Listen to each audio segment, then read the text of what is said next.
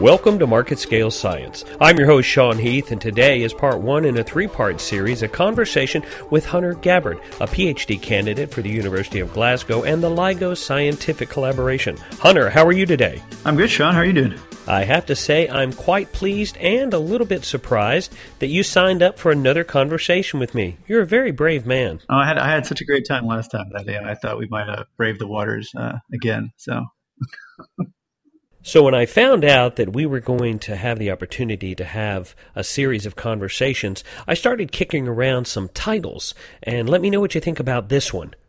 How patient is Hunter Gabbard? That one's pretty catchy, right? So today I want to start off with just the basic concept of human learning.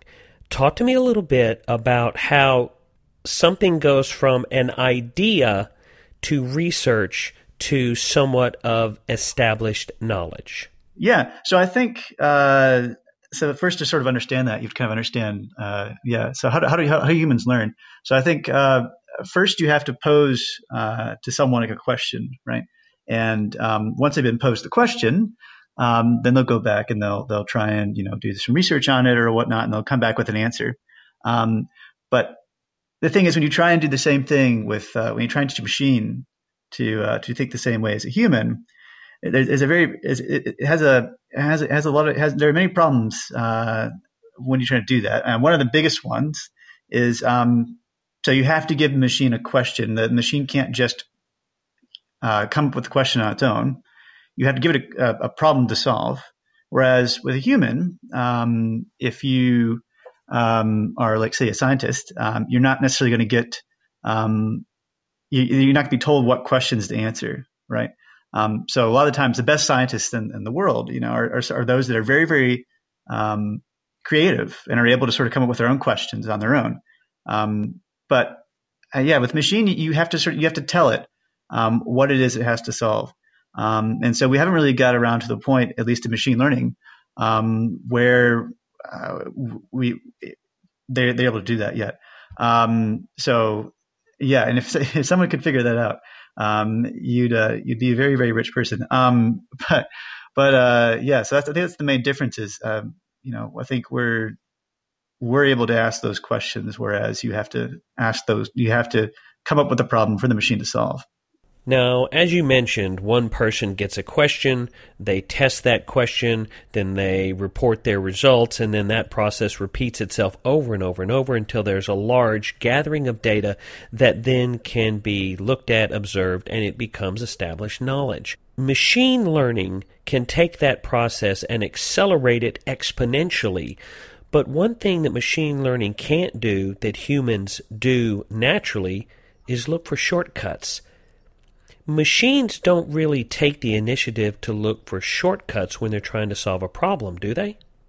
Um, so, yeah, it depends on how you define a shortcut. Um, so, yeah, so they, they, they can um, – so one way that you could take a shortcut with some of the machine learning algorithm, um, essentially uh, the reason that it's so much faster is that like most of the, the power it takes to, to, say, try and solve a problem on like a normal – either a normal computer program or like a normal human brain, you know, or we, we kind of like have sort of a, a, a computer up there, um, is that, you know, um, a machine learning algorithm is sort of able to get all that like computing power and, and the, the, the, the time it takes to do all that, it sort of gets it all done at the very beginning when it, when it sort of trains itself over and over and over again on some problem that you're trying to get it to solve.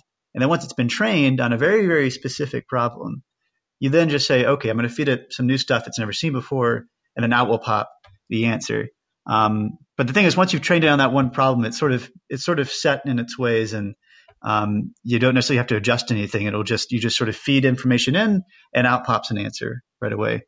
Um, so it's you can imagine it's like um, if you're like uh, um, I guess I don't know if this would work, but if you're panning for if you're panning for gold or something, and say you have like several several different like sifter filters or, or whatever. Um, and then you pour on top of like the first sifter a bunch of dust and rock and stuff, and there, there's maybe there's some gold in there somewhere. Um, what you do is maybe you move, you adjust the size of the filter. You, you made the holes are a little bigger in the in the top one, and they're a little smaller in the second and the one below it. And then you keep adjusting, moving it back and forth. Each one of these filters, so there's like multiple of these little sand filters or something. Um, once you're done adjusting those filters, you can then say, okay, the the machine learning algorithm or whatever it is you're, you're training is trained. And then once that's fixed, if you see like if you have a new like bucket of uh, of uh, of dirt with some gold dust in it or something, you throw it onto the sifter thing again. You don't have to move those around anymore. Um, and so it's a lot quicker to get your whatever you want out at the end. So it's basically a constant series of layers of if-then statements. Yeah, yeah, it's a lot. It's a lot. Basically, it's just a bunch of filters. Um, and this is with a so this particular variant of deep learning I'm, I'm referencing. It's a deep learning, which uses multiple layers. There are all different kinds of uh, variants of machine learning um, out there. Um, so there are some that like are, are really, really simple. Um, some that are a little more complex, like generative adversarial networks, um, which are, are really, really strange uh, things. They sort of, um, the way I like to think of them is uh, it's sort of like a cops and, and counterfeiters kind of game, um, where you have two of these machine learning A I networks, um, two separate ones, and they're kind of competing one against the other. Um, one is the counterfeiter, and the other one's, I guess, the cop. So the counterfeiter is basically, in this analogy, is trying to is trying to make like fake Picassos, right? And then the cop, the other network, is trying to figure out whether or not what the the, the counterfeiter made was real or fake uh, Picasso painting. Um, and so what you do is you just and the thing is that when you, when you all you feed into this uh, this counterfeiter neural network, you just feed it a bunch of noise. That's it. That's it. It's all you, you just feed it in noise. There's nothing else. You just feed it in noise, and out will pop something, and then what the cop will see is they'll say, okay, I, I see what the what the counterfeiter just made. I'm going to look over here at this pile of real Picasso paintings or images of Picasso paintings. I'm compare what the what this guy made to the set of paintings over here, the real Picasso paintings, and I'm going to try and figure out which one's which. And if he if if he gets it right, gets a reward. If he gets it wrong, he gets a penalty. And then the counterfeiter will then know when that uh, when that cop has gotten it right or wrong. And then it'll also get a reward if it's able to fool him or not. Um, and then they just kind of compete one against the other, and they keep training over and over and over and over again um, until they get better and better and better. It's like it's my, very much like, you know, sort of Darwinian, like, uh, you know, adversarial evolution, like sort of thing. Um, so they're really, really cool. They're very interesting. And you don't need many of these Picasso paintings to really, you know, train them. Um, so they're really, really powerful. Um, and they can make all kinds of weird things. Uh, I know some people like Google or, or whatnot, like uh, I think they fed it like a bunch of images of volcanoes. And then it was, it was able to come up with new pictures of volcanoes that you have never made before. I think you've probably seen, you may have seen like these little dreamlike image things that uh, that you've probably seen somewhere on Google um, where they're able to sort of like come up with new images of cats and dogs and this, all this really weird psychedelic swirly stuff. Um But that's a, that's a, that's a generative adversarial network. That's what I and so there's um they're really really fascinating things, but they're all different kinds of variants of machine learning out there. Um, so yeah, and it's it's de- very much um uh you know it's a very very hot topic right now. One of the interesting things that you are doing with machine learning at the LIGO Scientific Collaboration is you're applying those principles and those processes to more in-depth study of black holes. And I think with the recent passing of Stephen Hawking, it's very appropriate that we talk about black holes today. How is machine learning opening up some avenues of study for you with regard to black holes? Yeah. So um, in terms of, uh, so how, so what we do at LIGO is we, we try and look for these things called uh, gravitational waves, um, which were predicted by Einstein, uh, well, were, were predicted in Einstein's theory of general relativity. Um, In nineteen sixteen, so well over one hundred years ago now. Um, and uh, so you can get these from all different kinds of objects. Uh, you can get these from the, from very, very violent uh, events, so such as like the merger of two uh, neutron stars, or uh, in this case, the merger of, say, like two two black holes. Um, and so when you get that merger, you you get these these little ripples in, in, in space-time that then sort of travel out from the from from when these two massive objects collide and Um, it's a, a lot of energy that it gets dispersed, but some of it gets, gets uh, dispersed in the form of gravitational waves, uh, which eventually hit us. And then they, um, we measured them using um, a, a, a basically a very large interferometer. And what that is is um, essentially just a very, very, very fine ruler. Um, and so it's able to measure the bending and, and stretching and squeezing of, of space and time. Um, now, it, the signal is very, very, very tiny. It's incredibly tiny. Um, it's something. It's like uh, um, it's like it, the if you're going to try and measure the signal, it's like if, as if you're you know standing on on Earth and and trying to look at you know the nearest star, which is like two light years. I mean um, Alpha Centauri, which is several light years away. And it's like trying to watch that star wiggle by the width of a human hair. It, it's it's similar to that, or like trying to trying to look at something wiggle by you know one ten thousandth the diameter of a proton. It's a crazy number. Um, so because these signals are so small, they're they're kind of buried in uh, in the noise of the data that we get out of the detectors. Um, so it becomes a really really difficult, tough signal processing problem. So you, so it's a, it's a data analysis problem at that point. There are a lot of other things that, that go in and go into this. A lot of um, people work in experiment and, and theory and, and whatnot. Um, but once you get to the point where you've, you've detected it's in the data, it's really hard to get it out. Um, current techniques that we use right now. Um, so the, the thing that we use right now to try and piece these these signals out of the data, despite all the noise, um, is something called match template filtering. And I know that sounds like a bunch of nonsense, but what does it mean? Um, so it means just what it sounds like. It's, uh, basically what you do is you take, we, we, we construct a bunch of templates, kind of like cookie cutters of different like gravitational wave waveforms that you can make using, you know, Einstein's field equations and something called numeric relativity and a few other things. So you basically, you run this on a big giant supercomputer, you produce a bunch of these cookie cutter gravitational wave waveforms, and you get like a template bank of all these different types of waveforms. And what you do is once you you see that you found this signal, you then you then run the this this bank of template waveforms, each one of them against what you see in the data, and the one that matches the best is going to give you um, is going to give you back the signal. Um, and so that's currently what we do right now, but it takes a very long time to do this. Um, And um, it could be sped up by quite a lot. Um, so one one way of doing this is, is perhaps by using uh, deep learning.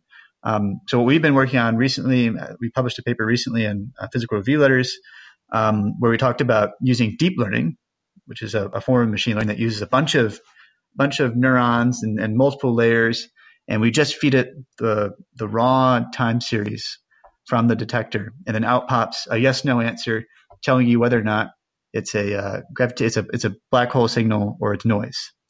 Um, and so what you do is you train you train you, you simulate a bunch of noise, um, and you simulate a bunch of black hole signals, and you just throw it at this this this neural network, and um, you train it on a bunch of these for over and over and over again. And then eventually you have like basically a, a nice little tool that where if you get like a new a new signal you just found, you can pass it through this this neural network, and out will pop an answer in, you know, under a second or something. Um, so it's it's very, very fast. Um, although we don't make any claims to how fast it is in the paper, um, there there's still a lot of there's still a lot of work that has to be done in this sort of area. Um, but there's a lot of potential um, in this field to be trying to try and apply it towards um, uh, searching for gravitational waves. So I think the main focus of our work has been trying to show that this this is this is definitely a viable tool um, to be used in the in the community. And uh, there should definitely be much, much more um, investigation into um, how effective it, it might be. Um, so yeah, I mean that, that's that's basically what I've been working on so far. So it's a very exciting time. This is um this this uh, machine learning applied to um, the search for gravitational waves is is, is definitely ramping up uh, right now. So it's a yeah, it's very very exciting. So I have a side question about the filter slash cookie cutters. Yeah, yeah. So you're able to filter out the black hole noise from the other noises. Mm. Are you able to use the other noises that you filtered out to build maybe a, an encyclopedia or some sort of catalog that you could then use to maybe determine the source of the origin of that sound somewhere down the road?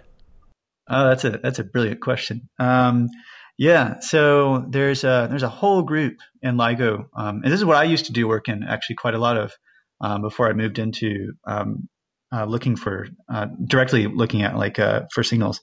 Um, so it's called the Detector Characterization Group, and what they do is their their whole the whole focus of the group. Well, not the whole focus, but a large focus of the group is to try and look for um, these glitches in the detectors. Um, and they're actually so there's um, there's several machine learning uh, projects out there right now uh, that are trying to do just that. Um, one of them is called Gravity Spy. Um, and it's a really neat project. It's it's uh, done. It's being done at Northwestern right now, Um, so I think it's being run under Scotty Coughlin, Michael Zevin, and a few others over there. Um, and essentially what they do is, um, if you've ever been on Zooniverse, I don't know if you've, if you've heard of it uh, before. Absolutely. Um, yeah. So it's a really, it's really, I think it started out as a ga- galaxy catalog uh, sort of thing online. Um, and, uh, and, and what it, what it, what the, so what Gravity Spy does is it's basically like a glitch catalog of all the different glitches in, in LIGO. And they put up in this really cool looking, um, like sort of, it looks like a heat map kind of image, but we, we call it a spectrogram. Um, but it, it basically looks sort of like a heat map in a way. Um, and so what you do is just get all these really crazy images of different glitches in the detector. And what, what it does is it uses crowd, um, like crowdsourcing to try and classify which one of these are, are signal and which one of these are, so which one of these are, what, what kind of, what types of noise there are. Um, and so you'll, you'll feed it to a bunch of these people and they'll, they'll sort of go through, and it's kind of like a game, you know, you, you get like, you, you rank up and stuff as you get better and better. Um, and then what they do is they take all this information from this, this crowdsourcing project, and they just, they feed it into, uh, into a neural network, a deep neural network. And they use that as sort of like, tra- as partially as, as some training, um, information for their deep neural network. Um, to classify glitches into different types, um, which is really, really important. Um, it's very important to understand, you know, um, where the, and, and once you can classify different types, you can then try and figure out, you know, where, where do these glitches come from? Um, how did they, because wh- the, the, the detectors are really, really complicated instruments. I mean, there's um, over hundreds of thousands of different sensors uh, within this, within, within the detector. Um, so it's a very, very difficult job um, trying to, to, to do this noise hunting. And if you can find all these different noise sources, you then make it that much more likely that you'll be able to uh, make these these uh, great scientific discoveries. Um, so yeah, and I don't, I don't I don't think there's enough credit that goes towards uh, people that, that do that that work um, because it's very very very important. Um, you maybe get more glory in the uh, in the in the search side, but I think you know there, a lot of the really really good work that's going on is is in this sort of area. Well, you know, everybody says the rock stars of science are the quantum theorists, although I don't know if I necessarily agree with that, but that's what they say. Everybody, everybody wants to be a theorist. Yeah. I just had one more question or point that I wanted to talk to you about today, and that is the growing collaboration between the physical sciences and computer scientists. It seems like such a natural fit. Do you find that we're moving a little more towards the spirit of collaboration and cooperation? Yeah, no, I, I agree. Um, so I think uh, I, I, that would, it would be nice um, to to have uh, yeah much more collaboration uh, between the, the two groups. Um, because I, I feel yeah I feel like um, a lot of times um, uh, physics is, uh, so in, in terms of like right now. Um, and machine learning application towards gravitational wave astronomy. Um, yeah, we're we're using techniques that have been around for a little while. So the, the current thing I'm working on is, is using the generative adversarial networks that I was I was talking about earlier. Um, this was an idea that was proposed by Ian Goodfellow, who's a, a researcher over at Google Deep Brain or Google Brain, sorry, um, yeah, in two thousand fourteen. Uh, so you know, well, well, about four years ago now. Um, so this is, this is a bit old news to a lot of the people in the, in the computer science community, um, along with other techniques like convolutional neural networks have been around for a very long time. Uh, deep learning has been around for a while. It's gotten more, um, uh, uh, more, uh, focus on, uh, from the, from the, for the media recently. Um, but you know, that, that's partly due to, you know, uh, an increase in the, uh, and the computational power of uh, of G P Us and um, other such things, and and uh, so you know these ideas have been around for a very long time, and uh, yeah, I think it'd be good to have, have more collaboration between the two, because um, uh, I think that way you, you get to make these discoveries that much more quickly, and um, you know, uh, and I think that would be great if you if you could do that. Well, Hunter, I think anybody who knows me would attest to the fact that I believe that learning faster is always better. Now, I want to tell you that I'm taking this series of conversations with you as a personal challenge to see if I can run out of smart questions yeah. before you run out of smart answers. And I have to say, my money's on you. I believe in you, Hunter Gabbard. uh, well, yeah, we'll see about that. Today I've had the pleasure of a conversation with Hunter Gabbard, once again a P H D candidate from the University of Glasgow and the LIGO Scientific Collaboration. Hunter, thanks so much for taking the time, my friend. I really appreciate it. Yeah, thanks, Sean. It's a lot of fun.